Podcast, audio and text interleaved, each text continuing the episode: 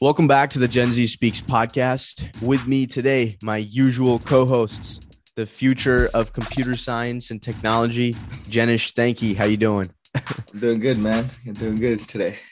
And last but not least, the soon-to-be business mogul, Matt Gutierrez. How you doing? Doing great, brother. Doing great. Just grinding away as usual, right? How about you? That's that's good. Yeah, I mean, same, same. Almost ready to graduate. Me and Jenish are graduating in three weeks which is uh, intimidating for me at least. I don't know if if you feel excited, Jenish, but I'm I'm a little scared. I don't know. Yeah, it does feel like a new chapter in life, but you know, I'm excited. I'm excited to see what happens in the future. I mean, school's all we've known all our lives, and for the first time, we're not going to be in school, so it's a pretty big life adjustment. I don't know. At least for me, I agree. Be. I agree but in a way, I feel like you know, me and you were both kind of worked, you know, done jobs and stuff, so we'll be more used to you know adapting to the work life and you know whatever we want to do in the future, whatever projects we want to do. I hope so. I hope so. Uh, how was your guys' weekend so far? Cool. I just chill, dude. It's been, you know, doing work, chilling. Yeah. Yo, bro. Okay, let's talk about fucking Dr. Phil.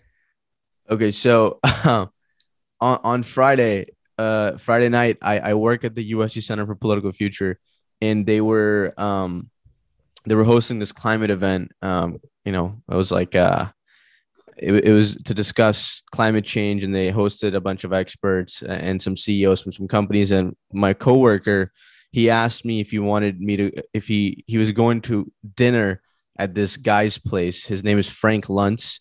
He's a very prominent uh, he's a very prominent uh, American pollster and consultant, and um, he basically um, I, I, don't know if you guys know have you have you guys seen Vice the movie Vice about Dick Cheney? Mm-hmm. So he was they talked about him in the movie because he was really influential during the Bush administration because he he's a communications guy and his job was to sell things like the Iraq war to the people and to use messaging that made it seem friendlier or like more appealing. He wrote a whole document which discussed words to use regarding the Iraq war, a whole dictionary of words to use for politicians to sell the war. He's the guy responsible for changing the term global warming to climate change to make it sound less scary. So he literally is responsible like the reason why we call global warming climate change is because this guy in the early late 1990s and early 2000s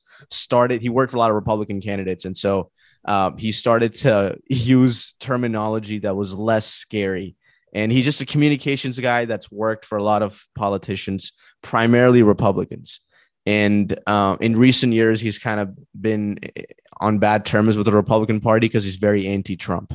But nonetheless He's made a lot of money from consulting, political consulting, and communication consulting for these candidates all around the world. And um, apparently, so this my friend, my coworker said, "Do you want to go to his house for dinner?" And I said, uh, initially, I said I can't go because I I actually had to do something, but it got canceled, and so I ended up going. And right as I walk in, there's like these television cameras in the house, and I was assuming there's it's it's gonna be dinner, right? And I thought it was just gonna be like a 30, 30 people dinner, 20 people dinner party. And then there's television cameras. Right as I walk in, there's like baseball cards everywhere. There's like historical stuff all around.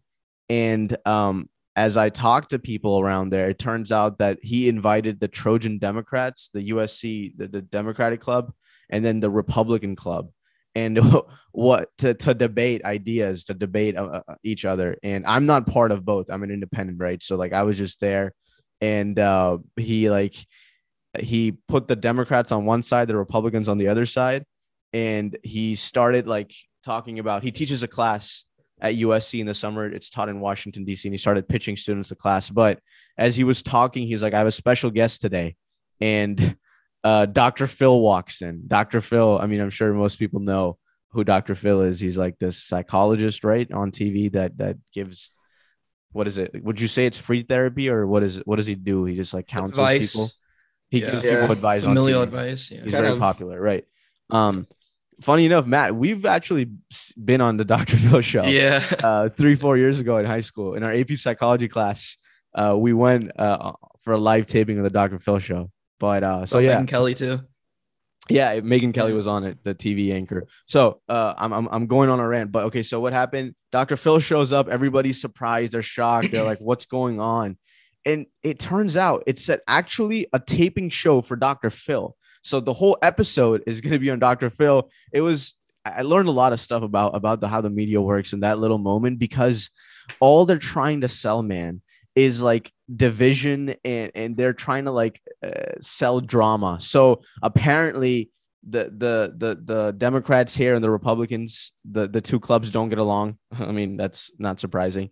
And they have like very like personal attacks, a long history of personal attacks. So one of the kids from the Trojan Republicans called one of the girls who was part of the Democratic Club a, murderous whore, and, and I apologize for this language, but that's what he called her. Not during the taping event, but before, because apparently one of them got an abortion, and he labeled that thing, which is obviously a disgusting term to use. And then apparently, dude, one of the kids uh, for the who who's part of the Republican Club said that he almost got canceled by his fellow coworkers at USC. They filed a petition against him because he used some language that was offensive and he almost got fired from his job by his coworkers by filing an online petition. So the premise of the taping was that Frank Luntz, this pollster, and Dr. Phil were trying to say that there's a lot of polarization on college campuses, which there is, and that you know we should listen first and, and really try to understand the other side and really um, feel the other side. We did a weird thing at this taping, man. So Dr. Phil, in the middle of it, he made us. Uh, so he made the Republicans and Democrats face each other and just look each other in the eye for two minutes and not say a word.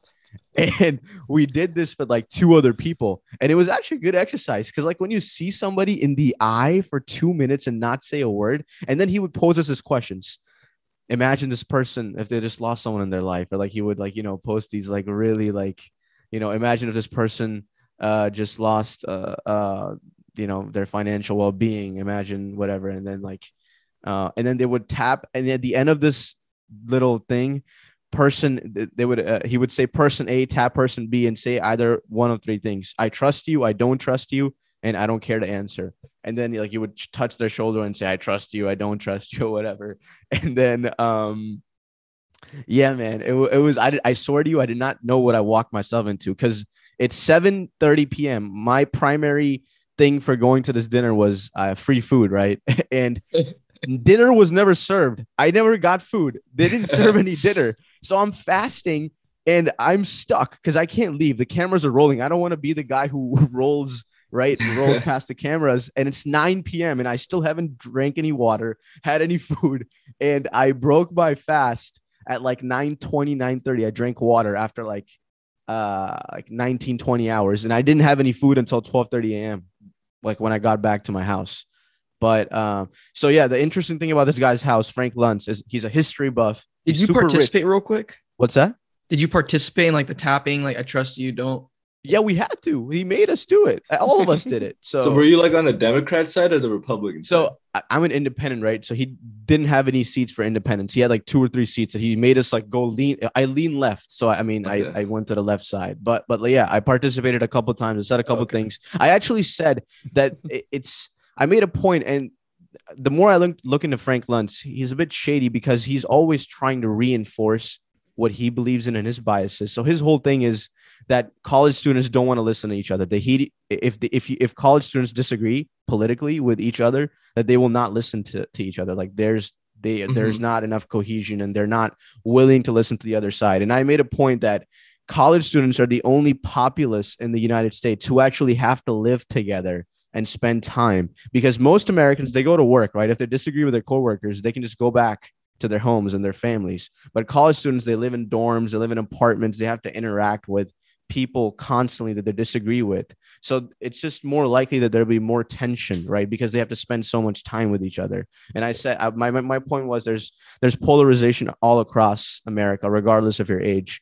It just tends to be more in college campuses because obviously there's um, more of a disparity. There's more progressives and less conservatives in the faculty and whatnot. But uh, nonetheless, like it was, it was just kind of like this. Um, like the Republicans and Democrats would go back and forth and argue about some topics, and they would like do some training exercises to make them less like polars polarized or whatever. So it was just interesting to see. And you know how Dr. Phil like they interview those people who are the most dramatic during the episode on the side. They did that so like they um they're interviewing people on the side who are very vocal and like being very dramatic and stuff. And then in the end of the they never told us that it was gonna be live like anything. At the end, they were like, okay, so this is gonna be on Dr. Phil's show. Sign this uh, form, this waiver if you want to be on or whatever, and not. And so yeah, it's um so that's what happened. Okay.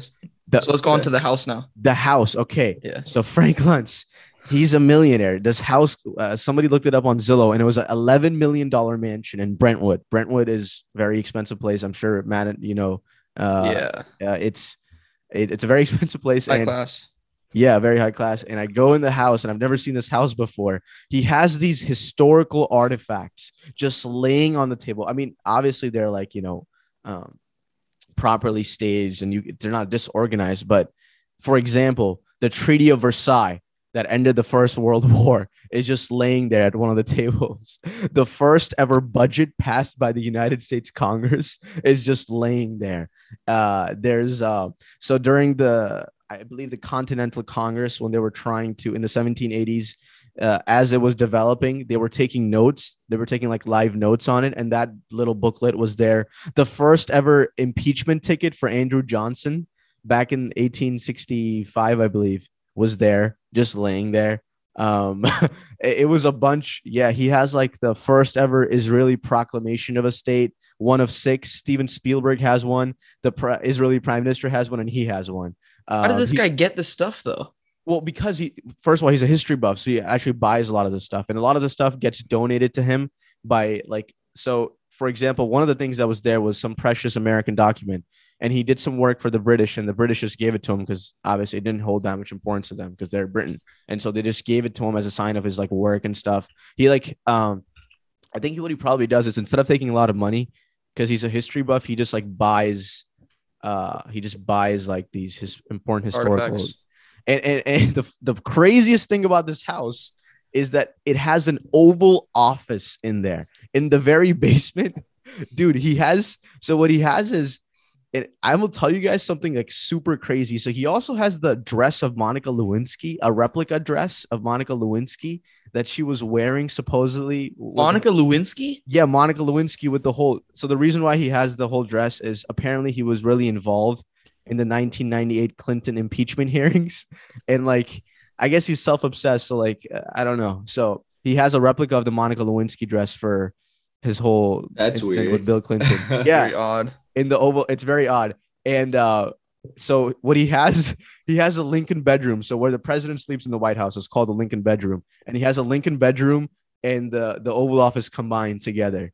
And so like eh, right eh, when you open the Oval Office, the presidential like uh, song plays, you know, like the dun dun whatever, and then the the, the Resolute desk is there. Uh, he said like the, the the positioning of the couches is according to like how the Oval Office actually is every single thing that's there is from past administrations like in terms of the the, the staging of the house um Is it like I've one to one seen- ratio? He wants What's to be a president. Is it like Huh? one? Is it like one to one ratio? Like everything's I like sizing wise identical. Like it's not completely identical but but it's very close like even the background you know like how there's like a trees behind the oval office yeah, yeah, so like he has like a wallpaper that's kind of like in the like a background drop down. yeah like a, like a drop down yeah dude he had a shooting range at his house he had a bowling alley. I mean, bowling alley is very typical for mansions, like a basketball court, or whatever. But a shooting range with his own face on it. So he used to be like very unpopular amongst the Democrats, and he has like a poster of himself on MSNBC, and he's the target for the shooting range. He has like an autograph of every single president since George Washington signed. Uh, he has like pictures with Henry Kissinger, a very evil guy. He has pictures with uh, Tom Brady, Bill. I mean, he's. I mean, I don't know. He's he's connected. He's he's met a lot of famous people, I guess. And um, yeah, so the Oval Office was the craziest thing, I guess, in the house. I think the Treaty of Versailles. The Treaty of crazy. Versailles, That's too. crazy. I feel like that should be Doesn't in a have museum. the only version. I think there was different. Um, Oh, really? Okay. different. So he doesn't have the only one and only in the world. I that'd be that'd be very like who who is he to have that? He That- that's yeah. yeah so there's like i think there was multiple uh, versions of the treaty because it got edited multiple times, and so he has Oh, one of the versions. But still, it's Is pretty, this one of the originals though? Yeah, it's one of the originals. That's what he said. And I don't understand. Like, so when you go in museums, bro, these things are framed. You can't really Yeah. touch them. He let us touch it. And one of the girls, uh, the students, she accidentally like flipped the page for this document. He was like, he was like, like be, be very careful with this. You don't know what you're and uh yeah, it was the most craziest thing I've seen. He had the nerdiest shoe collection. There was like faces of historical figures on Jordans and like Nikes that I've never seen. He had an American flag with every single American that's been on the moon signed the American flag. And like uh, who Yeah, man, it's cool. It's cool. It's just like it's, It's- odd, you know. cool. Very Bro, patriotic. So what he he said, I mean, I guess it's a good thing that he does. He said he uses his house for philanthropy. So a lot of foundations come at his fa- house and fundraise. He said he recently did a four million dollar uh, charity event for like a, a nonprofit organization, and they come to the house because it has all these things, and like donors come and they're fascinated by the house, and like you know he Mm. asked people to donate money for these good causes and stuff. But um the, i looked into him after. I, I i've met him before in one of my classes. He came as a guest speaker and i've interviewed him for something. But he the more i look into him the more shady he is man because he uses communication tools for deception. Like this whole you know changing of the word global warming to climate change. Well it is global warming. It's not it, is the climate is changing but it sounds less scary right? When you say climate change compared to global warming. And like for the Iraq war, like he would say, I read it, my roommate and I, I told him about him, and we looked at his template that he released, the whole dictionary of words. And in it, he says that American politicians should, should say that the world is a better place without Saddam Hussein. And like, repeat that line, repeat that line, and always talk about 9 11 when you're talking about the war and terror so that people are always, always afraid and, and live in fear. And like, he, this is his whole thing. Like, he's a master uh, of commu- deceptive communication, I guess. But isn't that his, that's the job though, right? Being political. That's yeah, but you're misleading people. He's so the, what pisses me off though, man, is now he's really sad about the country being divided and polarized. He's But like, he's dividing. Yeah, but he in the not anymore, but in his historically he's divided the country. Like he's used these tools to make us more polarized, and he says that he's lost hope for America, that we're going towards a very tough path, and like you know, so I don't know. He's very contradictory, but he does care about the country, it seems. But clearly, like you know, he has uh, a fetish for for the presidency. I mean, who has the Oval Office in, in their house and, and the Lincoln bedroom? And he said he has like these high profile guests stay over. He's had Tony Blair, the former prime minister of of the UK, who was the prime minister during the war on terror, sleep over at his house. Um, he was like That's weird, dude. he went to school with Boris Johnson, the prime minister of the UK currently, and he Oh, helped him out with his like student election back in the day for the Oxford Union. Yeah, I like think I think it's a common trend nowadays for media to depict um, just separation between Americans, and I feel like you know, like you said, you know, they, they were recording the ones who were more vocal, who were more extremists, rather than recording the people who were actually normal. And Well, you know, they, they did give everybody a chance to speak. I think, but you're right though. The whole premise of the taping was, you know, these Trojan Democrats and Republicans don't get along, and uh, their things have gone very heated, and like, yeah, they're gonna drama. You know, they have to sell something, so they're selling, they're selling this. What yeah, but did I, he say when go ahead. I, I think it just gives a fake reality to the uh, you know U.S. just like It does. media like audience you know everybody everybody thinks oh america's so divided when in reality i mean certain parts are really divided but we just have a lot of people that are like you know moderate you know care don't care too much Mm. about politics just want to be good human beings and that's not ever depicted in media because that doesn't sell right so i feel like it it, it it really divides and it kind of makes america seem like something that it's not Mhm. That's the whole world, though, bro. The, the most noise gets the most attention, right? And the most vocal, they get the most attention. That's like, I, I think people understand that most people don't care, but the people that actually are like, oh, America's so divided and this and that, it's all bad. They're also like the most uh, cynical and the most like vocal in their own way, too. So um, I think a lot of people just don't care either, right? Mhm. And it's like, e- even though like they they're depicting it this way, I don't think people like genuinely care. If that Mhm. makes if if that's fair. Um, I had a question. What did Frank say anything about uh when that like uh you murderous whore uh quote came out? Did he say anything, or he was? well, you could see Dr. uh, Phil's reaction was like, and like they were like a little like you know thrown off, and the, like the, yeah, so like it was it was very. Phil. yeah, Dr. Phil. Dr. Phil was, I mean, Bro, like, he's he- like- he's a good. I, the advice that he gave us was very sound. Like he told us to, uh, like see the humanity in another person. He said one of the things that was very interesting was he said that as a society we don't give each other eye contact anymore. Like we're always on our phones and Very like you know, true. eye contact, looking someone in the eyes and Yeah. like telling the other person, I don't trust you is a big thing. Like it takes guts to say something, you know, it's like, so his whole point was consider the humanity in other, the other person, see that we have more things in common than what divides us. And he said to gain knowledge, like gain an extraordinary amount of knowledge to, to like, I don't know. But No, he- one- he has one- good advice. He's a smart guy. yeah, right? yeah, he I does. think. One one quick thing I want to say though, going back to Jenish's point, I feel like the people who have the loudest voices always get the platform, right? So I feel like there's extremists on both sides of the aisle, and they're always the ones making all sorts of you know newsworthy headlines and accusations and allegations. And it seems because they have the loudest, they have the platforms, they get because what sells news is drama right? And like division and like they they want to feature those types of people. And so all of us think we're more divided.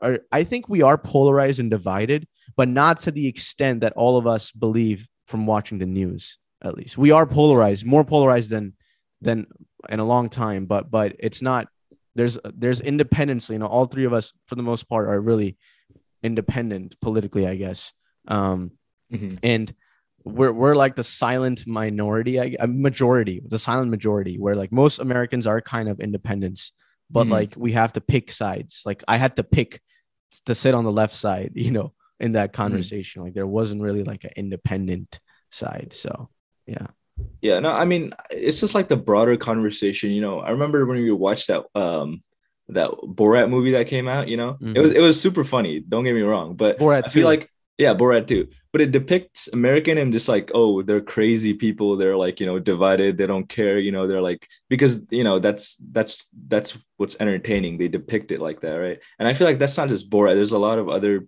like shows and enter- forms of entertainment that depict Americans as like you know you know crazy and like uh, you know politically enraged when in fact you know most like you said most of us are just you know moderate independent or um you know just don't care about this stuff so I don't know. I, I, have you guys like?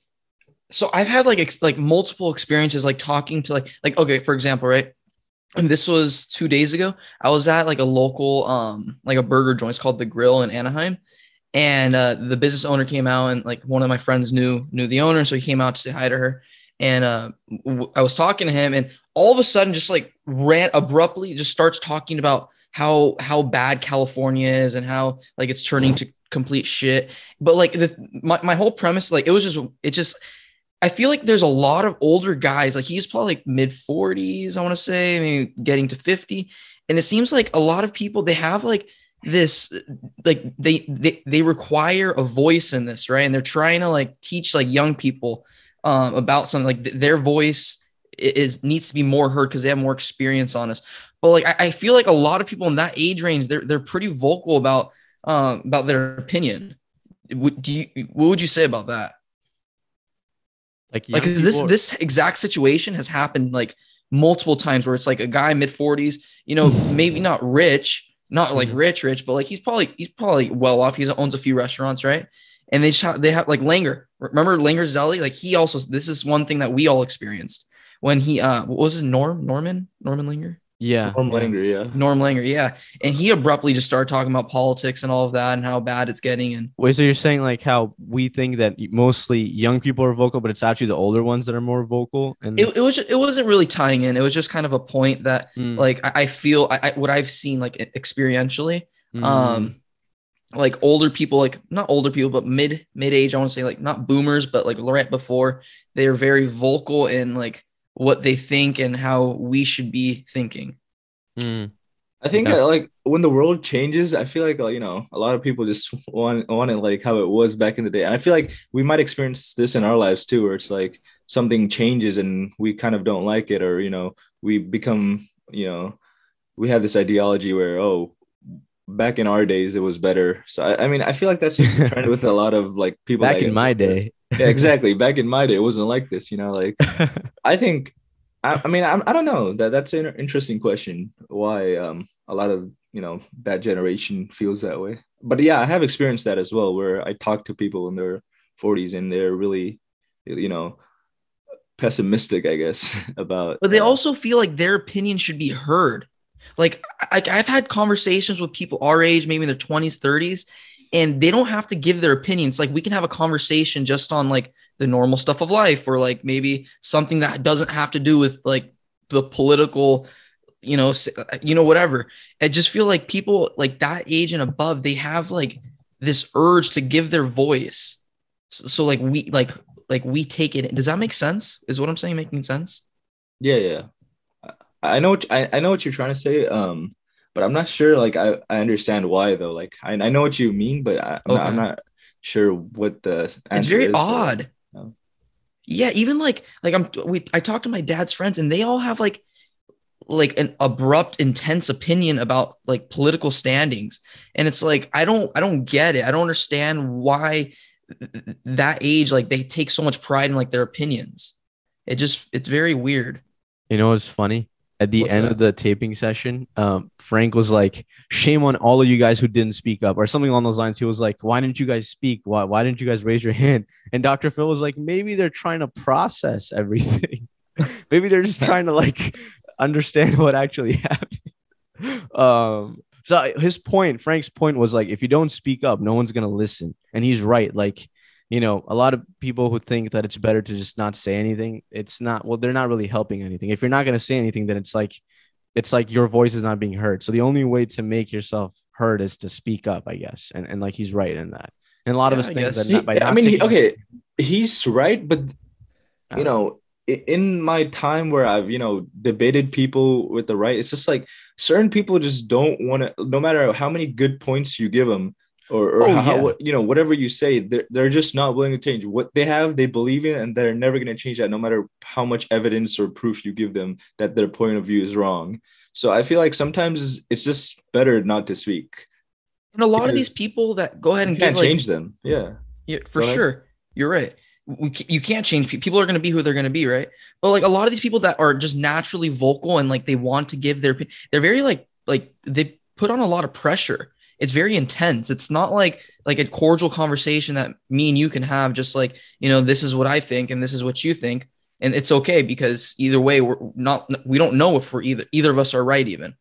But the thing is, like a lot of these people that are more vocal and especially they- feel like they have um like entitlement to, to pressure their opinion onto like especially younger people right it's just it, that that's the odd part to me I think I think what's um Uh, you know I think what all three of us possess and like I mean a lot of people possess and which is a great quality is that if we're like let's say we you know have a view on a certain political topic you know if we're provided evidence or you know some rationalization that that view is wrong i think we are able to you know process that and maybe maybe you know if we agree with those points we can change our view. But i feel like a majority of people just don't have that ability to change their view it's like whatever they believe in they only look for the evidence that follows or that you know supports what they believe in. Like You know, they- listening. Yeah they, they can't fathom the idea that you know their view has that has points that are against you know or ca- counterpoints that you know go toward against their beliefs. So i feel like that's a really good skill to have where you can actually empathize with the other side and kind of see both sides before you make a decision rather than you know just having a um idea you believe in and just looking for uh things that support your biases? For sure dude. I i completely agree. Like active listening and like actually comprehension is, is extremely important. I know we've been on this for a minute but just like before we move on um you know i, I just i lost my thought actually. Okay. damn it. Were you, were you gonna do something regarding the the Frank? I mean, the Frank Um, regarding the, the house, Doctor yeah, Phil, the or, or something else? No it was regarding what Jenish was saying um It's okay. Yeah. You, you just get it back. Um, we can Yeah. move on to Jenish. You wanted to talk about the trial, right, between Johnny Depp and, and Amber Heard. It's a, it's it's a civil trial, right? So it's not criminal. It's a civil one. and Mhm. it's. Do you know how it started? Like, do you want to explain to them how how it started?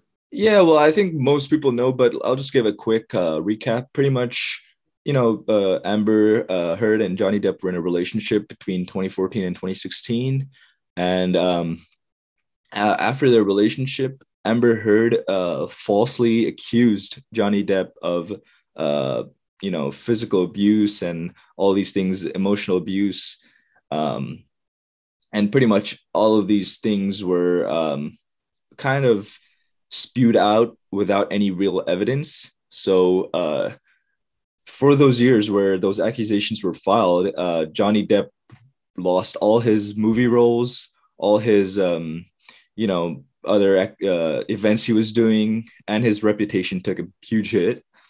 And then right now, Johnny Depp is countersuing, or not counter, he's suing Amber Heard uh, for defamation of character um, and his reputation, because obviously, you know, uh, his reputation took a huge hit. So um, right now, there's a trial going on, and uh, pretty much we're finding out that Amber Heard is a freaking psycho. Uh, a lot of the recordings, a lot of the footage just sh- show that Amber Heard, uh, you know, is not a sane human. She needs to go to therapy. There's something mentally wrong with her. You know, like there was a clip about when she punched him, and he was like, "Johnny, I was not punching you. I was just hitting you. All right, like okay, like it doesn't matter. You physically abuse someone, right? And it's just like she she was throwing things at him. She took a, a poop or shit on her uh, on his bed. Like well, who does that? Like there's something there's actually something mentally wrong with this person. There's so much more stuff, and like I'm just you know I'm I'm happy this trial is happening because I, I like to think that you know uh, in uh, you know you got to be proven guilty. You know you can't just be you, you you can't just be you know falsely accused and um think uh you know that works i mean that works in twitter you know twitter everybody is just you know accused and then oh that person is bad and when there's no real evidence and i'm happy this trial is happening because it's giving light to that situation where you know people need to provide evidence before they can just falsely accuse someone and destroy their character Wait, one So- second though. So Yeah. Jenish, I agree with you, but did you see what you did there? You technically pronounce Amber Heard guilty until she's proven otherwise. Like I feel like um Well, no, no, both- no. Okay, I, I haven't said anything about A- A- Amber Heard's like being guilty. I mean, I mean, Mhm. but just from that one clip of her, you could tell a lot about her. I mean, I Yeah. feel like you could tell a lot about just from that one clip of him hitting and and I'm just, you know, I, I'm like, I feel like I'm part of the jury right now. I'm, I'm, I, I get all this information, right, and I'm, I'm uh, uh, making a judgment about her character right now. So maybe, you know, this all this evidence is wrong, or you know, we'll figure it out at the end of the trial. But judging from right, I mean, th- th- it, technically, this trial is not about if Amber Heard um, abused Johnny Depp. It's about him uh, defamating his character. So we'll, Mm. re- you know, like I feel like as a, a sane person, you can tell that she did abuse her, but even that doesn't matter. Right now, the trial is about him defamating his character. Right? It's a civil trial, defending like his said. character, right? It- it- uh, or uh, about her destroying his character, in Mhm. his reputation. That's why he's suing her. Yeah, I think the premise of the the trial uh, it, it stemmed from the the op-ed that she wrote in the Washington Post, right? She Yep. the title of the op-ed was um, "I spoke up against sexual violence Mm-hmm. and faced uh and, and faced our culture's wrath that has to change." End quote. So that was the title. She wrote this in the end of 2018, and it, even though she doesn't directly name Johnny Depp, everybody in Hollywood or everybody in the world knew like who she was kind of like Mhm. throwing shade at. And Johnny Depp is saying, how much, how many millions of dollars is he suing her for? 50 million, I think. 50. And is she countersuing him? She is, right? Yeah, she's countersuing him for 100 million. Oh my God. I think. Yeah. okay. So, yeah. So he, Johnny Depp is saying like she doesn't have any, you know, foundation for leveling all these allegations and that, you know, he's not getting any roles because, you know, understandably enough studios and, and you know people who make movies don't want to give people roles who are controversial or they don't want to they don't want to sacrifice the, the the movie just to get one guy to play a role. So yeah Mhm. i mean i agree with you. I, i've seen i haven't seen the whole trial i've seen clips here and here and there. I've seen some like cross-examination. And, and it seems like even the way maybe I don't know if I if I have any biases into this, but Amber Heard's like the way she sits and positions herself and like her reactions compared to Johnny Depp's. Johnny Depp just looks more natural and more calm, and Johnny Depp just looks like he he's truthful because he doesn't look stressed out. Like he just he's just himself the whole time, and I feel like Amber Heard is trying to be someone else. I don't know if that's like me being biased She's acting. or anything. dude i was to- okay man, so i was i was yeah. totally thinking about that even like he, does seem like a very natural person right up there and like the stuff he says like very flows and but her she's just like Yeah. the whole time just very like stand still like very you know robotic but the problem is she's not that great of an actress right he's a phenomenal actor like he will go he's going down in history like her if it wasn't for this trial like her name would get lost after she's like dead unfortunately Oh my but God. it's it's have not seen- reality right? I, I don't know her. I've never seen any of Amber Heard. Movies. Yeah, she's not that great. Don't watch her stuff. Okay. But like Edward Scissorhands, like Pirates of the Caribbean, th- these are like names that will go down in history. Charlie and Chocolate history. Factory, bro. He that Mhm. was a insane. And so like it- the, my my whole point is maybe he is acting, right? Maybe he, he is an actor. He like he- his literal like his job, his career is to be somebody he's not. And I don't know the guy. You don't know the guy. So we don't really know how he really is in real life, whatever. We know he's like a quirky person. He has a, you know, a different personality. So maybe he is, but I just thought it was an interesting thought. Yeah, I, I actually watched a good uh, portion of like the a lot of the clips of the trial, Mhm. and it, it's funny because the you know he had he actually did have a drug issue in like 2014 uh, through 2016 while he was in the relationship with Amber um, Heard. He he had a drug issue, and how the defense lawyer is trying to portray Johnny Depp is that he's this guy who you know just takes drugs all the time. He was uh he was um he had an illness and he was you know hurting emotionally hurting uh, amber heard because there was no evidence there's no evidence still that A- amber heard got hit physically abused by johnny depp. So they're trying to paint that you know he was emotionally abusing uh, amber heard which you know they're not doing i feel like they're not doing a good job because all the clips say otherwise where it feels like amber is abusing johnny for you know drinking so much and you know he dude there's a multiple occasions where he calls him he calls her his, uh, like johnny depp a baby because he hit her i mean uh she hit her um, she hit him and um he he just he, he he didn't do anything back. He was like stop being a baby. Like why, why are you just not defending yourself and stuff like that? It's like it's like dude like what is wrong with you? What is wrong with this person? And i'm glad uh johnny depp did not hit uh, Amber Heard because if he even hit him once, it hit her once, it, this trial would be over. Even just one time, if Johnny Depp hit Amber Heard one time, this trial would be over. Amber Heard wins automatically. So you know, I- I feel like uh, it- that is the double standard. But I mean, I feel like it's fair. I mean, you know, it is what it is. But like, thank God Johnny Depp didn't like hit her at, at all. So I mean, It- you know, I looked at past interviews. Going back to Matt's point, we don't we don't know Johnny, right? But like, I looked at his past interviews to understand like his personality or to see if he's the same guy. And honestly, dude, he's always been very soft spoken. Like I saw an interview he did with Oprah Winfrey 10, 15 years ago. Saw an interview he did back in the 80s. And like he was saying how he doesn't really like Hollywood that much. And like um he's also had a very like uh tumultuous childhood with his mother being like very abusive towards him. And like he said that he changed houses 40 times as a child, bro. 40 times. And he was not exaggerating.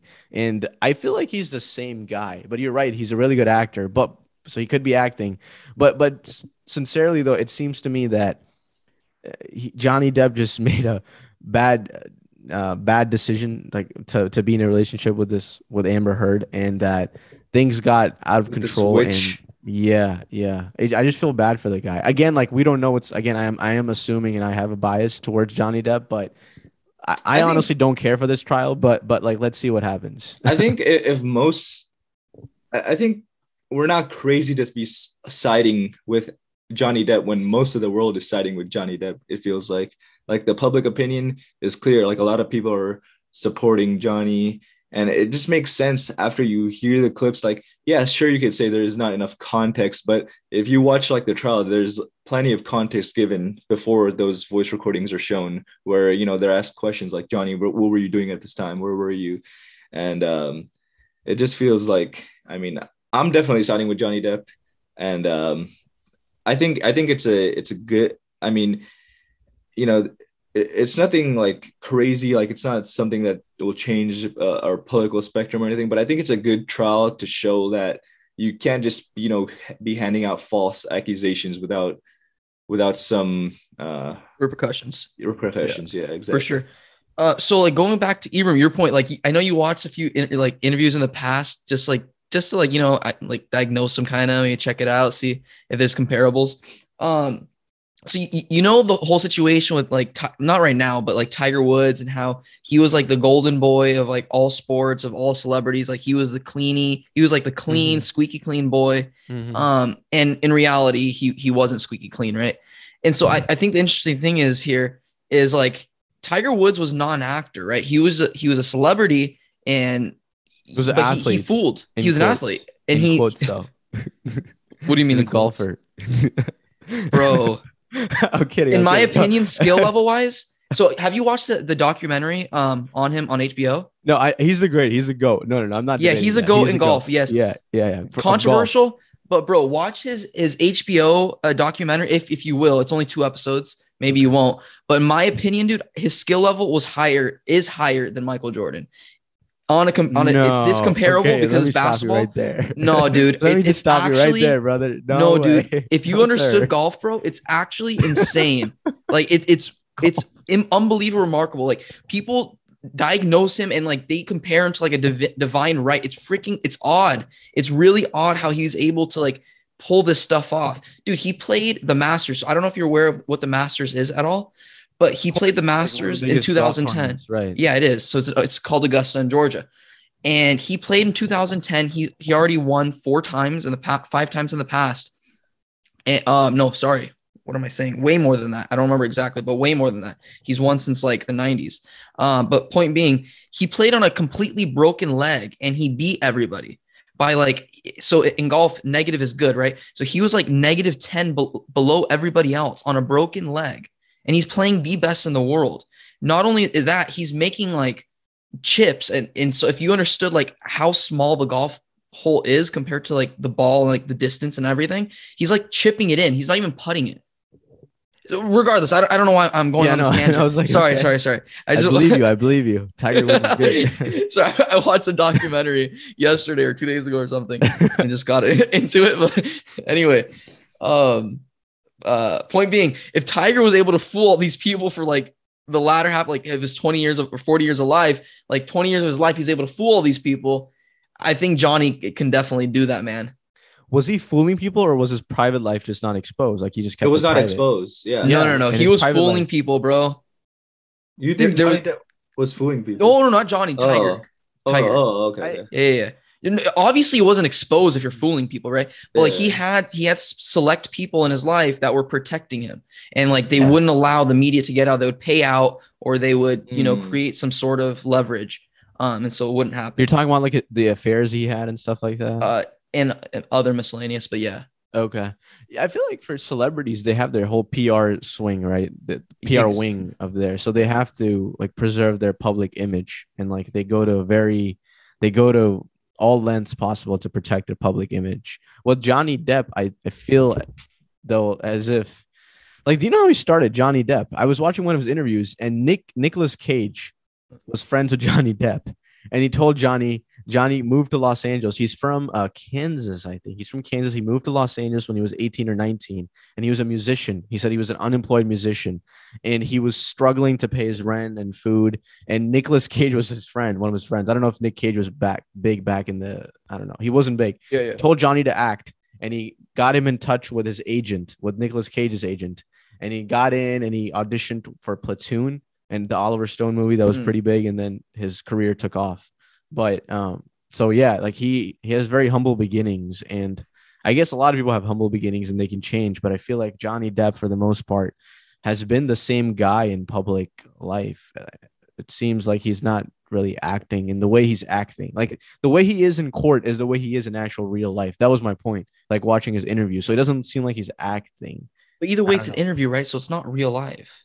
He's still in Yeah, front of a camera. But he's not switching his character up. I feel like Amber Heard is trying to put on an image that she's not. But again, I will make this point. I feel like as a society, like sincerely speaking, I feel like we're much more harsh on the way we see women and the way like their images and like we're as a society we're just harsher on women and like I feel like men have it easier. I, I I really do think so, and I feel like a lot of the stuff with Amber Heard and Johnny Depp, honestly, um, don't want to sound like one of those people, but but it is like part of it.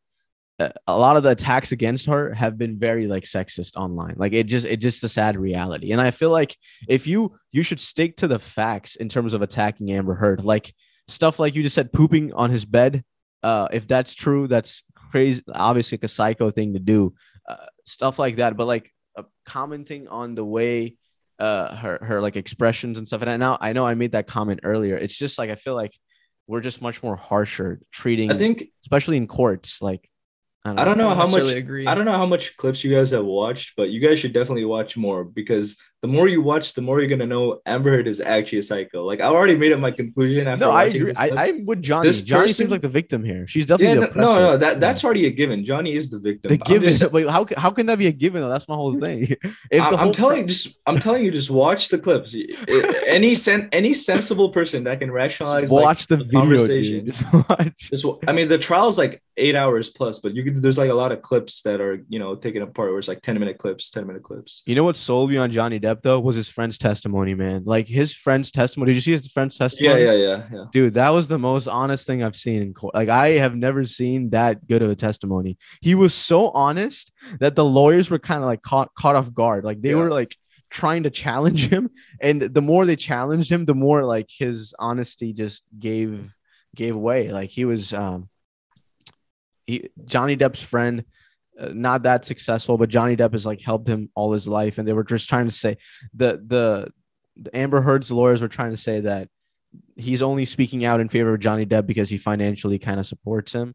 But clearly that's not the case. Like you could just see like the love that he has for his friend.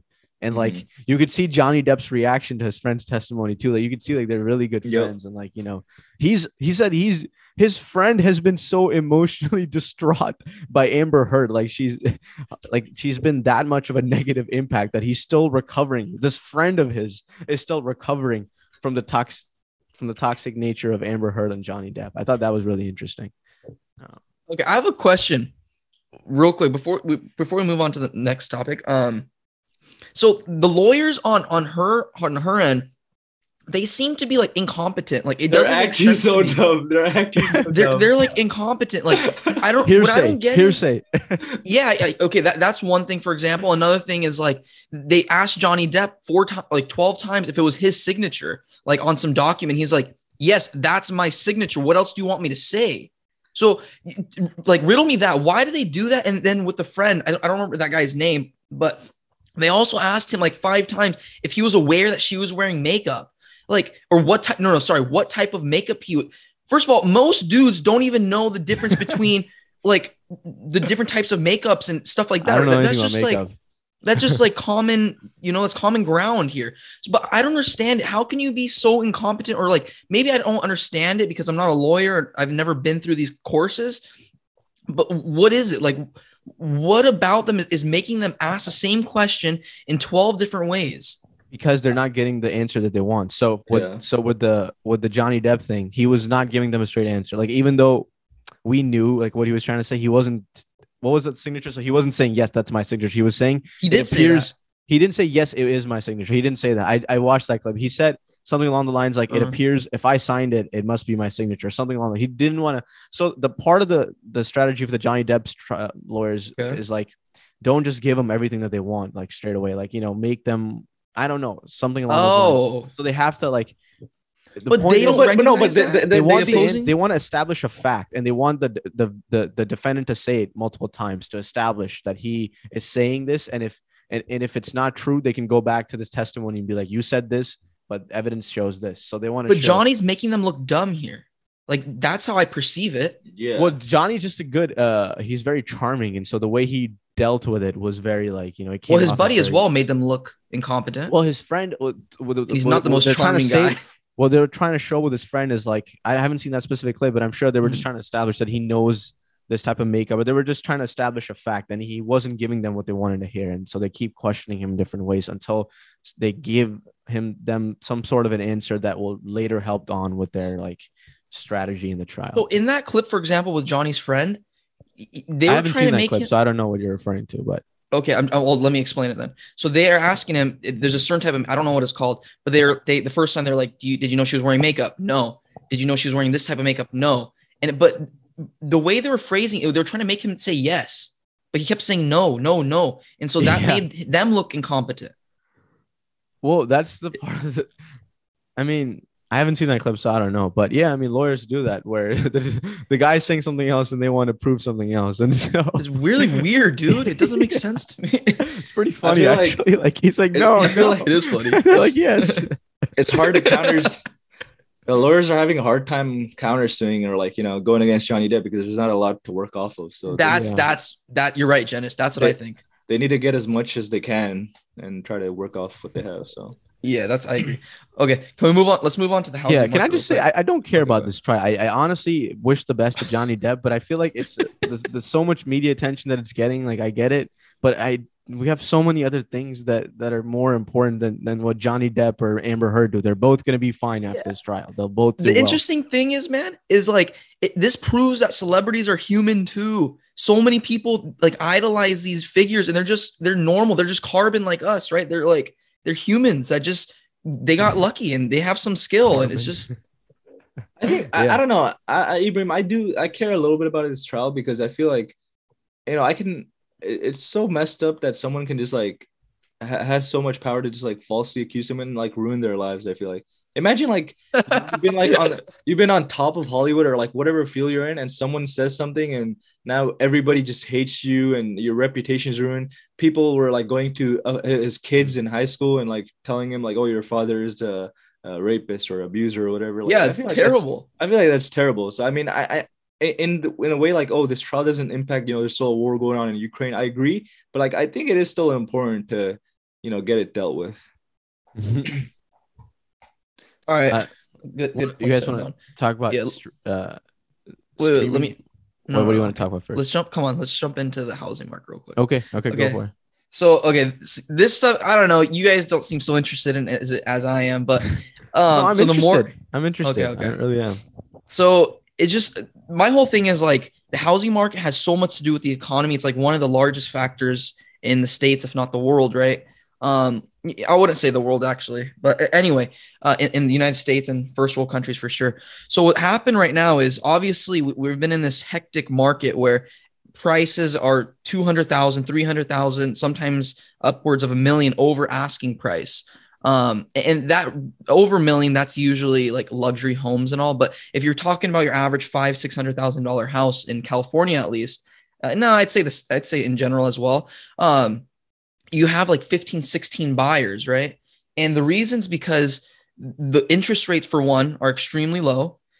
Another one is, you know, the income the last two years has been the highest in the United States than it's ever been per capita.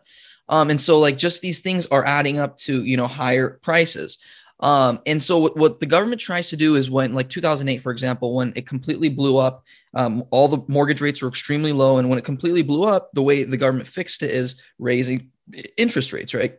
And so right now, so two months ago, we were below 2%. It was the lowest in history. The mortgage rates were 1.9%.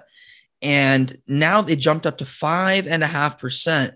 And if you're talking like in terms of a home that you're buying, say five hundred thousand dollars, say you put like twenty percent down, um, so hundred grand, your payments are increasing by like six hundred to a thousand dollars a month just by a four percent increase.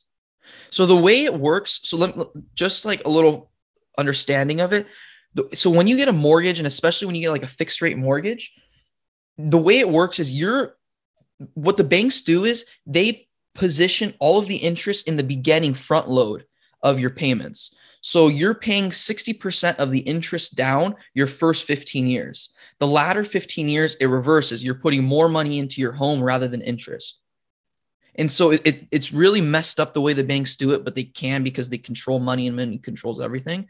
Um, but I mean, so they get paid first, right? The banks get paid before everything, uh, which is really messed up, but it is what it is. And so right now, what's happening is there's a five percent, five and a half percent hike, and although it seems like you know prices are going to be higher, so you know uh, demand will start decreasing. That's not necessarily what's happening. We also have the highest rate of investor uh, in, uh, um, influx in the states, right? And so, sorry, foreign investor influx in the states, and so that's happening. Um, and, and there's just a lot. The rich are just getting richer because now everybody, like, we're in the age of information, right? So everybody that has money knows real estate is the safest option. And so, what do you do when it's the safest option? You pay more for it, right? That's what security is. And so, like, in terms of California, the interesting portion about it is we are the most desirable state. Like we have the best weather. It's in, undisputable. Like a lot of people are moving to Miami and saying it's comparable. But if you go to Miami and if you go to Florida, it's not the same as like Los Angeles. It's just not. Like the climate is different. Like it's genuinely more dry. It's hotter. It's not as bearable. Um, you know, sure the food's great or whatever, but they don't have the desert like we have the desert. They're in more like a tropical climate. Okay. We have the mountains. Like we California is just ideal, right? Um, and if it wasn't for high prices and it wasn't for political di- uh, you know, uh, split there. I think everybody would agree with that, but it's it's just the people that are changing. Uh, but my whole point is, I don't think like for example, so I'm I'm working with this guy and he just sold a house. He's an agent he just sold a house for $850,000 in crappy part of Anaheim. Like it's industrial and it doesn't make any sense how it sold for this much. It was over $120,000 over asking price, right? And for like a crappy house, like literally, if it was me doing the house, if it was my house, I would redo everything just because how bad it is. But these people can't afford that. So unfortunately, like it doesn't happen. But the whole point is prices are going to stay higher. And what's going to happen is cities are now like supporting that because they th- higher prices mean higher taxes and they get more money. And so what that means is richer people are going to come in and poorer people are going to move out. And so this entire and what this is called is right regentrifying. And so this gentrification that's that's occurring, it's going to continue to occur. It's going to continue even through um, economic pullback. And California is eventually going to become this place where it's just the rich living here. And it, it, it just it's it sucks um, because it just takes away a lot of culture that that's happened in a lot of these communities. But um, that's what's happening. Uh, what, what do you guys think? The most interesting thing about the housing market, in my opinion, is Yeah. um, how mortgage rates are rising again, and uh, I think they're at five percent now, right? They were they were. Five five and a half now. Okay, wow. So yeah, so I feel like that will definitely cool down the housing market because it, it's been, you know, if there's a house out there, there that usually there's been like 20 offers. Now there there might be like you know seven or eight. So that's I mean we'll It's see. brutal still. Yeah, but I think prices are not gonna go down. They'll still go up, but but but they Yeah. won't be like going up as high as, as they have been. I think they, uh, they were going up like 17% every year in California. Is that sound right? yeah, Yeah. So that is right. I um I I I mean I mean I, I- it's interesting to see uh, see this unfold, especially with inflation, right? Because um like you so when did this house the example that you gave us when did this happen with the Anaheim house? Was this like House? last month last month this month last last month. So it's right before the tax increase. yeah yeah so Not tax in- increase, sorry, interest increase. Eh, okay interest yeah um i don't i don't i, I feel like in the next three four years you know maybe it, it'll it will make sense to buy houses because they'll be cheaper i don't know i feel like it'll, it'll take at least two to three years more for houses to like get back to normality because right I now they're overpriced so I don't think they're ever gonna go down, no especially in California. No. Even with be like a recession a possible recession you well, don't yeah, think? uh, unless if there's like a recession, but like that's like you're just. No, dude. I don't Even- think it's even- gonna go down. So like I, I get what like okay. So two things. Higher interest rate will cause prices to slightly go down. But the Slightly. thing is, yeah. So yeah, sure. In a few years, it, it'll make more sense because it'll be maybe a hundred thousand dollars less. But even if there's a recession, this was my point when I was speaking earlier. Like even if there's a recession in California, like what Jen was saying, it, it- it's sure it seems like it can go down, but they won't because of how gentr just because of how California is going. Maybe in the rest of the country, not Miami, I'll tell you that anymore. But like if you go down to like Boise, Idaho, or like somewhere in North Carolina, uh, it's like they're decently desirable areas right as of right now in the next five years. And during recession, the houses will for sure come down in those areas. But people are getting rich in those areas and then moving to California because it's more desirable. And so people that have money are willing to spend more money for convenience, for desirability, for status. And so it's it's it's we're, we're like in a, in a pot in California and everything's just going to increase because of that reason. Yeah, I, I feel like California is like a special case where it's um you know great weather. There's a lot of you know uh, benefits to living in California. Obviously, the tax and everything is high, but you know California. If it, I, I read somewhere, if it was a sovereign nation, it would be the fifth highest GDP in the world. Hundred So, percent. Yeah. you know, it. I feel like it, California is like a special case where I, I, I don't think prices are going to go down because just there's so much demand to you know live here or buy property here, even just investment here, right? So, I mean, yeah, like Matt was saying, in other states it is a possibility, but plus I feel like you can't really like. I mean, maybe you guys have more statistical analysis or something, but I mean, it's just hard to predict a recession. I mean, like we we don't know when that's gonna happen. Like people thought it's gonna happen in COVID, and well, it did. It's like it was a slight recession, but then it jumped back up, right? Where it's like you can't predict like a 2008 again. It's just like it's it's hard to predict that. I feel like. Fair. It, it's it's hard to predict, but like my point is not when the recession is going to happen, but my point is when the Even recession does. does happen, Yeah. like what's going to happen like as a result of it right And- and, so like as a result of it what's the commonality between all the recessions the rich get richer that's when the rich become they they 10x their money and so hmm. where do you want to 10x your money do you want to 10x it in somewhere in montana or do you want to 10x it in the most desirable area? Right? So you're saying when there is a recession, it doesn't really matter because the rich will just be able to buy up more houses and like you know That's be able to gonna do more than like Yeah. okay. Yeah that makes sense. and, I and interest rates housing it, it's a national thing right? It's not it's not province wise and so even when when the interest rates go down in montana they're going to go down in california. And so why would somebody want to go buy property in nebraska or montana or somewhere when you can have it here and people will just pay more for it and, eventually will increase because this stuff is circulating look I- i think like one of the solutions is to, it sucks because I, I don't even feel comfortable saying this because like it's we're a capitalist country and I'm a capitalist myself, but like minimizing foreign investment, man, it, it sucks. But like I think it has to happen in order to, you know, at least cool down more. Like foreign investors are coming in and just stockpiling. They're just throwing all their liquid assets in California, in New York, in Florida right now. And it's just it's insane because it's screwing all all of the people that are like middle class up like they're forced to move to Arizona. Like I've talked to multiple people and they've moved to Arizona just because it's it's relatively close and you know there's some jobs like you know over there, jobs over there. It's just a really weird situation. Mm. No, that is It's- interesting. Yeah. Yeah. I don't I don't see how they can block foreign investors though. I mean, it's it's technically what are they going to say? Like, don't invest Yeah. your money in our country. yeah, it's yeah, it's not possible. I think that's like something that would definitely like minimize uh, high prices, but like it's not real. It's not realistic. um, do you want to talk about streaming now or? Yeah, it's cool.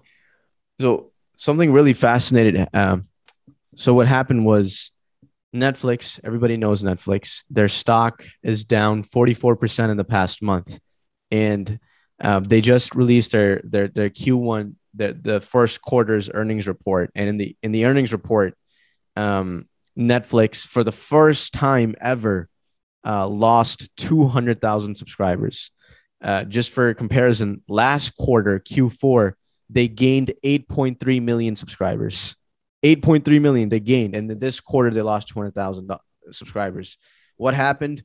Number one, they suspended their services in Russia, and so they lost 700,000 subscribers because of the war in Ukraine. They took a stand, and they're like, "We're not going to provide Netflix to Russians," and so they lost 700,000 subscribers because of that.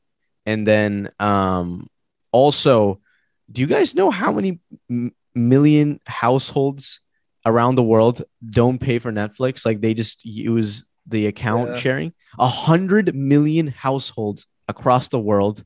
Yes, a hundred million. Oh, and 30 million of them are in the US Canada region.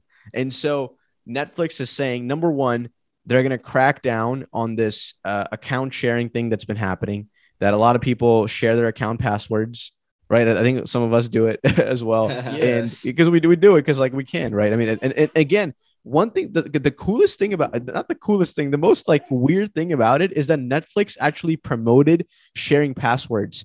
There's a tweet i want to read to you guys uh, the netflix official twitter account. On march 10th 2017 they tweeted quote love is sharing a password. And so they were they as a company policy really promoted password sharing because their whole strategy was we want more eyeballs on our content it doesn't matter if some of these guys don't pay the more eyeballs we catch uh, the more people would want to you know eventually subscribe to us and, and, you know watch our content more consistently and, and you know that strategy worked until this point because uh, there's a lot more streamers out there. There's Paramount Plus, right? There's Disney Plus, there's yeah. Hulu, there's HBO Max, and Netflix always said that they were way ahead of the game, but now they're finally saying one of the things in their earnings report they highlighted was that they're facing an increased amount of competition from these fellow streamers. And number two was uh, the account sharing is through the roof. It's 100 million households. Uh, and number three, the, they're considering putting ads on some of their content. And their theory is that look, if there are consumers out there who are willing to pay less to to and the trade-off for that is that they'll just be able they'll just see ads for paying less. They're saying if if if the consumers can just be given this choice and there's if there's consumers out there that that would you know be fine with taking up this choice why not why not do this to make our product more monetizable and um, they're trying to do those two things Dude. to to make uh, to make to you know monetize Netflix more. And so um, yeah, and, and, their projection for next quarter is not looking good either. Um, there's a famous investor, Bill Ackman. I don't know if you guys know him. I hate the guy, but he in January uh, placed a four hundred million dollar bet on Netflix and he like proudly announced that he, he's investing on Netflix. Oh no! Two months later, he's just got liquidated all of his uh, position in Netflix and lost four hundred million dollars. I think. I know. I think it was over a billion that he invested, and he lost. He lost hundreds of millions of dollars. And he said he only invested in companies where they can, um, where they can like legitimately predict what's going to happen in the future for the company, and they can't do that for Netflix at this given time, given the Q1 earnings report. And so, uh, I thought that was really interesting, and also CNN Plus, the the the streaming uh, swing of CNN shut down completely. They spent three hundred million dollars. I think they spent half a billion dollars advertising for CNN Plus all around the United States. What is and CNN Plus? I've CNN Plus. I was in New York, bro. So I was seeing like ads of CNN Plus all over at the oh. subway, uh, Times Square. It was all over, and um, so only 10,000 or 20,000 people signed up and it was a colossal disaster. They shut the whole service down. They fired everyone who was a part of CNN Plus and it's no more. Um, and I don't know if you guys it- know, but they, they, there was a recent big merger between Warner Media and Discovery. And so, um, you know, it's interesting to see um, how that'll unfold later on. I find it hysterical that some guy who's smoking DMT and eating elk meat is averaging more viewers than companies that are spending like three hundred million dollars on streaming uh, services and stuff like that. It's insane. Um, but in terms of Netflix, I mean, yeah, I mean, it's just I feel like uh, the sharing is a big deal. I don't know how they're gonna crack down on that. I feel like a lot of customers are not gonna like that. Like they're gonna have to pay for their own account. Um, but also the competition is pretty fierce um, in terms of like it feels like you know I, have been watching a lot of Disney Plus shows. You know, I've been watching HBO shows, so I haven't really been on Netflix that much, to be honest. Uh, there's like other shows that I'm I'm watching just personally, and I feel like that's the same for a lot of people, right? Where it's just like there's there's more options for people, so people are gonna exercise that.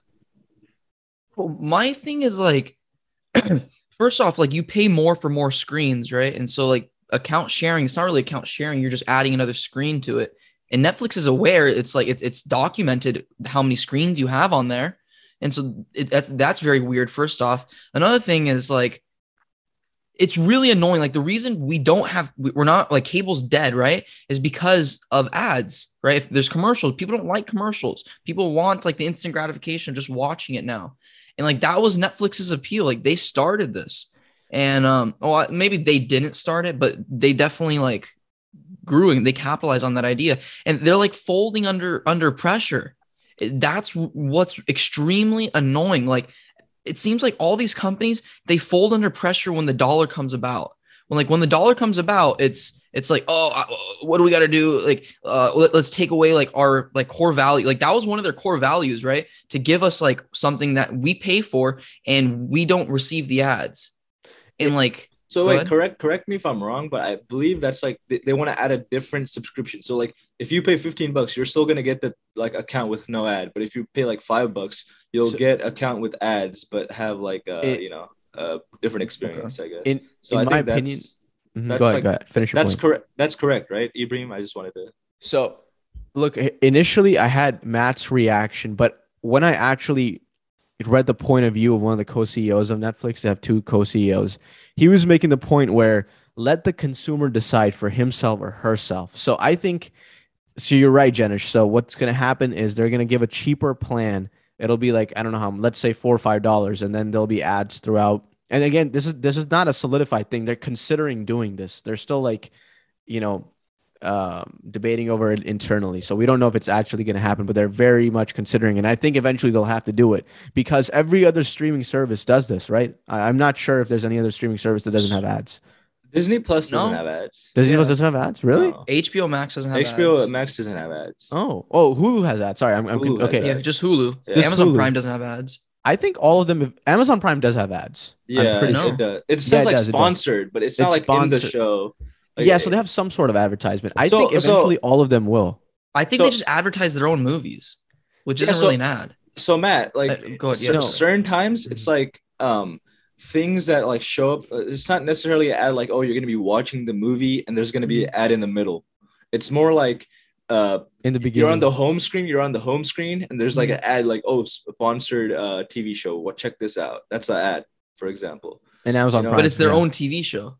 No, it ca- well, in I guess Usually in Netflix it case is. it could be anything, right? It Yeah. could- yeah, it could be their own show. Or, So it, it's I- just like they're just sponsoring their own stuff just so you see that instead of another product. No, but I think where Netflix is heading is like companies that you know maybe make a new show are going to pay Netflix and to show their show to people, so they'll watch that. You know, so And I don't think Yeah, I mean, cable okay. cable cable is dying because of the ads part. I think it's because of the internet mainly because like we want to be able to see stuff portably like on, on our phones, on our laptops and stuff and, and like I No. think I um don't think that's why.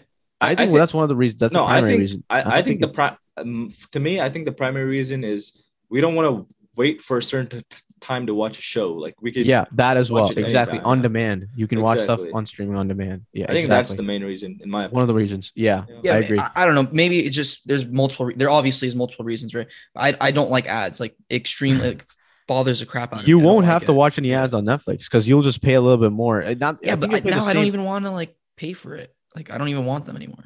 You don't want. You don't want to watch Netflix anymore. I'm just it's it's it's it's, it's really annoying, dude. I don't know. this whole concept is like really annoying, dude. I, I, it I read this. sense, dude, because you want to give Yeah, the consumer, the economical sense and consumer decide for sense. themselves instead of the company deciding to not have any ads. In my opinion, let the consumer decide which plan they want to pick. If they're willing, if they want to pay, if they don't want to pay that much for Netflix, just pick the ads version. If, if, they're fine, I feel like a lot of people Bro, are fine. Netflix is already increasing prices.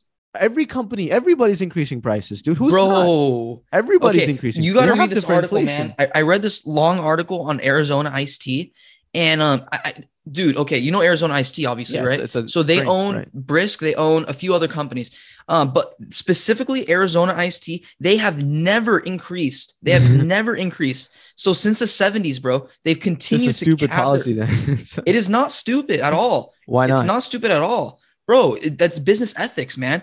Every company in the states has no business ethics. Like they continue to devalue their core values and demoralize themselves. And this company, like this guy, he's out of New York. Um, and he created this thing called Arizona Tea, right? In, in like in the 70s.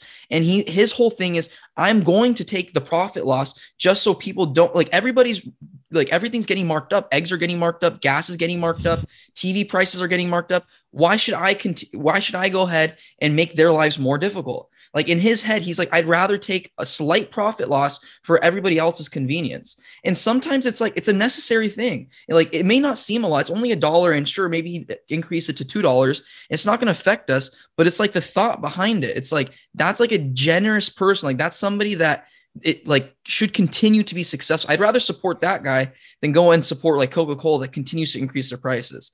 And I'm trying to I think- relay this because one's a product, one's a service, right? And so maybe it's a little different, but the whole thought process is still there. I think that's an anomaly, to be honest. I It is an I- anomaly, but I just don't I don't agree with with how everything is. I, I don't feel like it's always been this way. I think like things are are extremely money like greedy wise. Like everybody's just greedy. And it's You know what I bet you though? This company that you said, Arizona Ice Mhm. Tea, dude, a company has to pay the salaries of their workers, right? They have to. They have so many Yeah. more expenses. So it's just the workers that take the burn of the cost. Then, if the company, it just makes sense with inflation, right? Our salaries go up with inflation. Technically, a Mhm. corporate salary usually goes up, keeping up with inflation. Companies can increase prices as long as they keep up with inflation. In my opinion, if you're not even keeping up with inflation, if you're doing it beyond inflation, just doing, you know, making some like pharmaceutical companies like overcharging customers for basic medicine, that's unethical. But if you're merely just trying to keep up with inflation so that you can, you know, account for all your expenses, I think that just makes sense. How does that not make any sense though? I think it my makes sense just does because they'll just pay okay, the li- workers less money. They'll- listen, the listen, workers listen. will be the one who get who get screwed This, over. this is my No, point that's of view. not true either. This is this is my point of view. I, I think it makes sense because Netflix core value is to give a good experience to the users, you know, like able to watch a movie. It's not about having a cheap price or or you know, uh, them oh we're just gonna s- they never said oh we're gonna stick with seven dollars like Arizona Ice Tea's like oh we're only gonna make a dollar or whatever. yeah.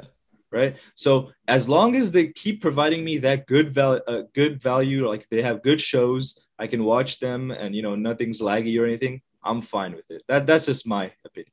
Okay, if they increase fair the man price like okay like whatever everybody has their own opinion and whatever right my whole thing is like okay sure maybe it's not their mission statement to not have any ads right? Like maybe it's not their mission statement or their vision statement. But like i think one of the primary reasons it got so big is because it was one of the first services without any commercials without any advertisements right? And so like that's my whole thing. And this whole arizona thing by the way he he so sure it seems like the workers will take the burn on it but he genuinely their net profit decreases every single year because of this like he's a fat and happy cat right? He- his whole thing is i'm fat and happy. Why should i go ahead and become more fat and happy? I should lessen the burden on the people on my on my customers. Like they're the reason i'm fat fat and happy right now. And so i'm going to go ahead and take you know a little bit of a hit. It's not going to really affect me.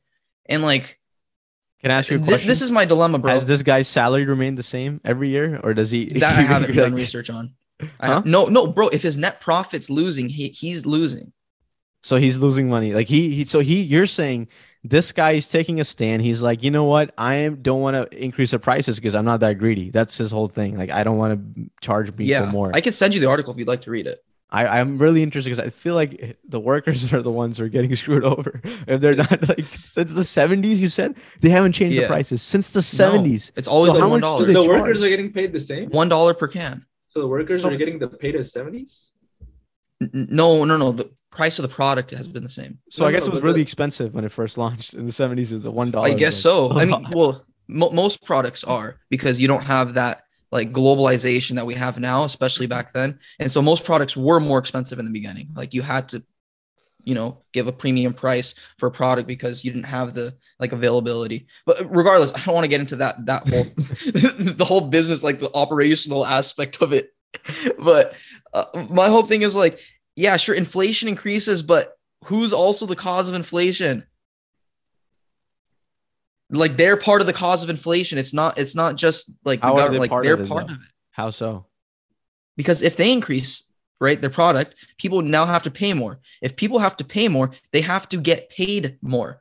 And so this is it's like a never ending cycle. That that's like literally how it Well, that's works just the way our economy works. I mean, everybody has to. I mean, the, inflation like is increasing because of monetary decisions. It's taken by always been like Fed. that. There's always been inflation. What do you mean it wasn't like that? bro to this extent are you Well, yeah, kidding me right it- now It's getting oh no way that is not true. inflation that we're seeing today um it, it's we haven't seen it since the 80s but we've seen worse inflation during the jimmy carter days we've seen inflation worse than this Yeah. So- the- okay i guess percent Matt's wise becoming man Matt's becoming a boomer. He's like, oh, what are you back saying I back in the understand, back in the day, it wasn't as bad. no Nowadays, bro it's are you bad. kidding me man dude Look, Oh if my you're God, trying to say, dudes, look, you look, guys are I think let me, tripping. one second, let me one second. So you're Uh-huh. trying to say, man, you're trying to Yeah. say that there's a lot of corporate greed out there these days. Companies are trying to, they're sacrificing their core ethical beliefs if they can make more money, more revenue, right? That's what you're saying.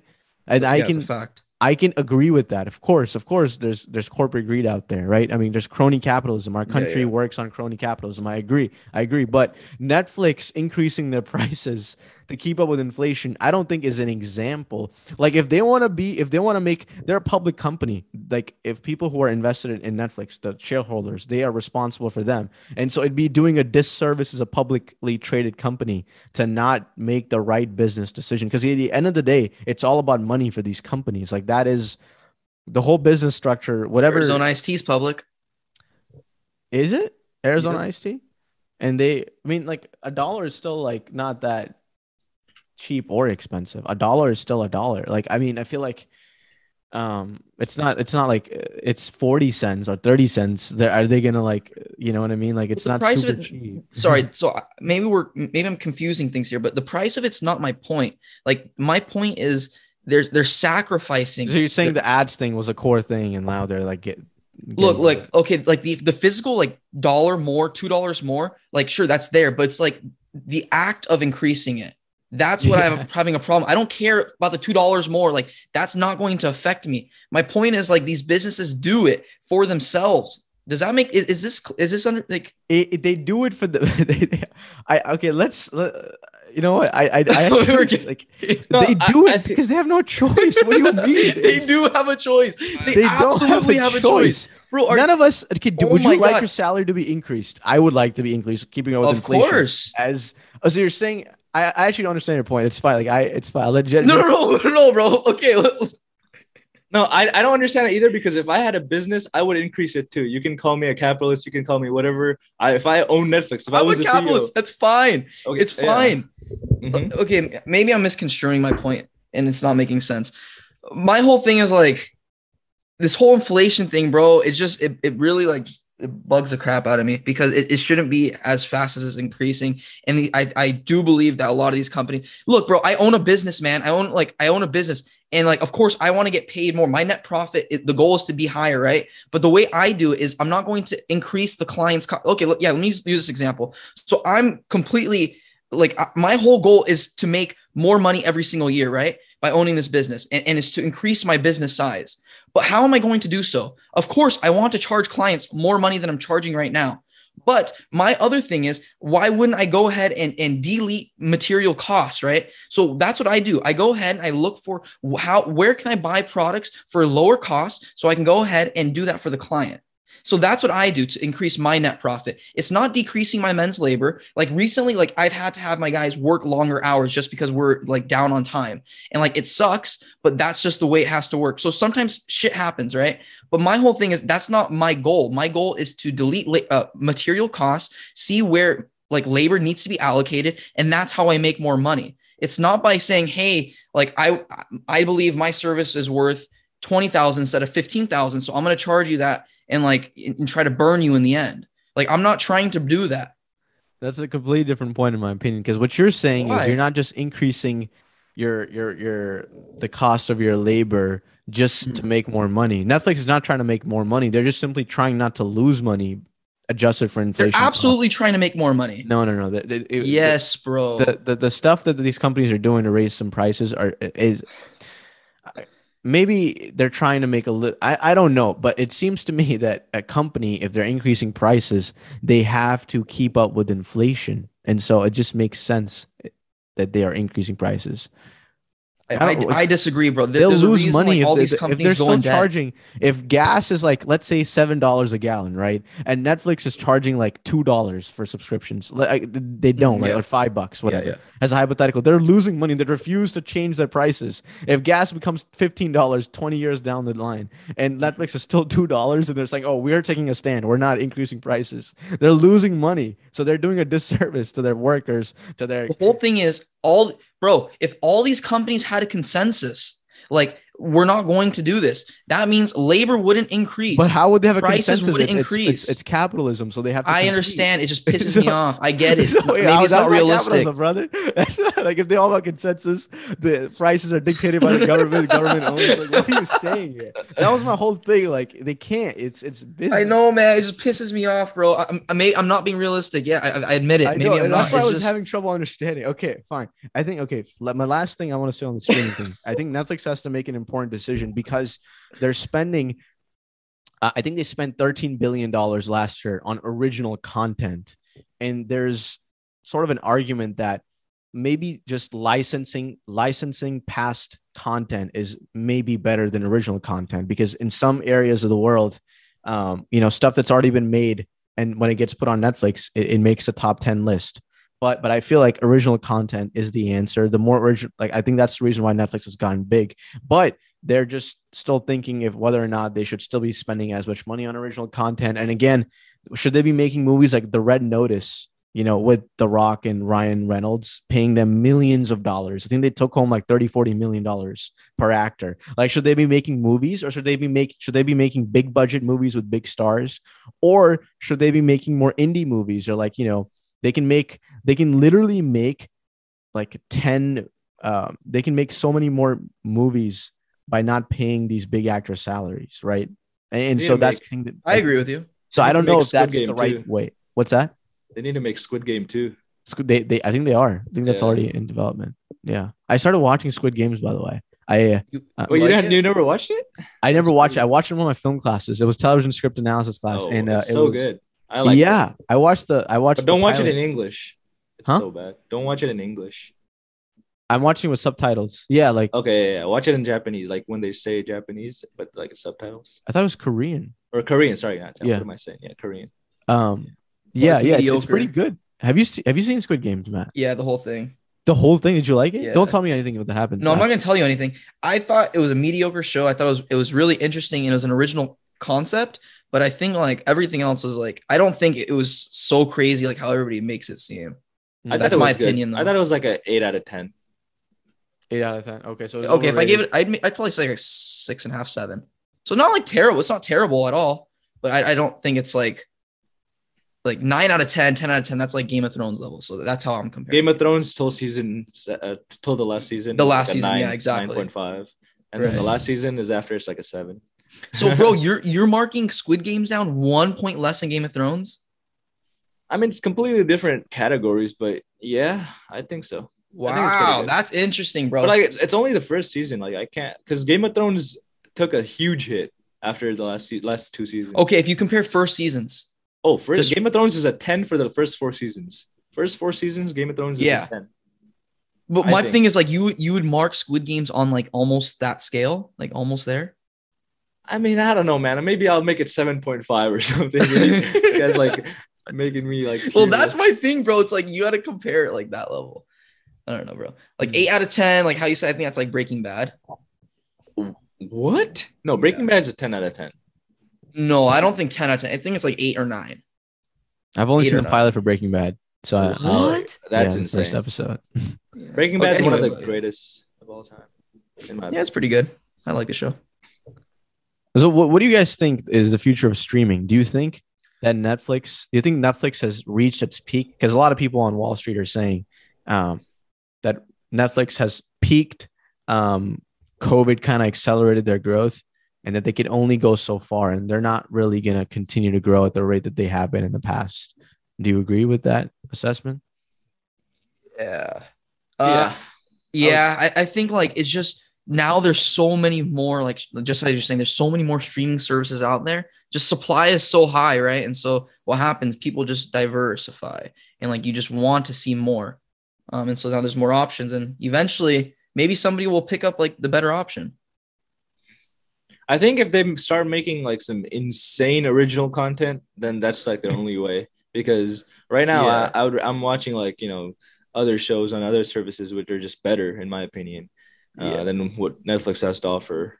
Um, Netflix makes really good what's it called though, comparable to HBO, um, like docu series. Like their docu series are really good quality. I will say that. Yeah. I think whoever makes the best original content will win Wins. the streaming war. Like Yeah, if it's HBO so. Max, Amazon Prime, whoever you know, True. it, it needs to be top level, top notch, and they should just focus on that. And I think so you think quality or quantity wise? I think it's Quality, quality, quality, quality. Yeah. And It's I- like- Do you think One if show- HBO? Uh-huh. I was just gonna say like with Squid Game brought in so many Netflix subscribers, just that one show. That's like quality, right? Like, who cares if you have ten shows that are mediocre? True. But like HBO, so for example, I think HBO has like top, like I've said this before, I think they have just top tier quality in general. Um, but I, I don't think they're at the level of Netflix. Netflix is they still have, the like, leader in terms of streaming. They're still like Yeah. the, they're still number one. I think Netflix. The whole point in the beginning was to acquire a library, right? So they started Mm-hmm. like getting licensing rights to a lot of old movies. They're at a certain point in time, in my opinion, where they have enough content where they should really start to just focus on the quality and stop making. I mean, you know, these big stars, they do get they have uh, fan bases and they do get you know audiences, Yeah. but I feel like. Did you guys see Red Notice? I didn't. Yeah, a lot of people didn't like it. Uh, I don't know. Didn't get It was, bro, it was reviews. the Rock. It was like the Rock, bro. and yeah, it's Ryan like they Reynolds, sell, but you can't really keep that as a consistency. Like, like Jenish said, it's like, you know, Squid Games was really, really good. Eh, People from all over the world were watching, and I Yeah. think what Netflix should focus on is more foreign, um, more like foreign markets content. Because India, you know, what interesting they did in India, I was reading is that so they cut prices in India actually. So going back to your point, they they so their whole strategy in the beginning in India was to appeal to the rich people in India. Basically, it was nine dollars a month in India, which is expensive, right, Jenish? Nine dollars a month. Yeah, that's a lot. India. That's a lot of money. So they were trying to make more like English Hindi content that uh, they'd be like more English based and obviously upper middle upper middle class uh, Yeah. demographics there speak English very frequently. And so now it's two dollars. They cut from eight dollars. The cheapest plan is two dollars, uh, and they are trying to get more foreign content going because India has a billion people. America only has so many people, right? And I think the more foreign, like Squid Games, has international appeal. You watched it. We all watch Squid Games, and I feel like they should make more foreign-based content that's appealing, and they should really, really, really focus on the quality of that because that's the future as the world becomes more and more globalized. And I think whoever wins the foreign content market will win the streaming game, in my opinion, at least. And India is definitely big. Korea, China. I mean, I don't know about China, I agree with you. but yeah, whoever wins that, you know, that segment of the content game will probably win. True. I agree. I, I think that's a good note to end. Yeah. Uh, Real quick, I just yeah. want to make a note. The whole like capitalist thing that we are talking about earlier. If you watch the other podcasts, I sound extremely contradictory to what I'm saying now. Uh, I'm just it's just a point that I'm just cancel about. him. He's a So- socialist. Sorry, guys. I'm not a socialist at all. I'm, I'm beyond capitalist. I'm just there's one thing like I just get annoyed about, and it's like stupid tangent. But okay. And okay, it's the most socialist thing. not, not I know. socialist, but I That's the know. most. That's the most uh, liberal I've heard, Matt. bro, Uh, it's not even liberal, man. It's like Or, I, I just don't like inflation. I don't like it. I don't like it. And so like. It's just annoying to me, bro. It's just extremely annoying because it, it doesn't. They don't like, like, inflation. makes- I mean, it's just part of it. nobody likes it, right? It just Yeah. it doesn't make sense. Like it doesn't make sense to. I don't want to get into this again. I don't want to get into this again. Yeah. All right. Okay. Yeah. See you guys next week. All right, guys.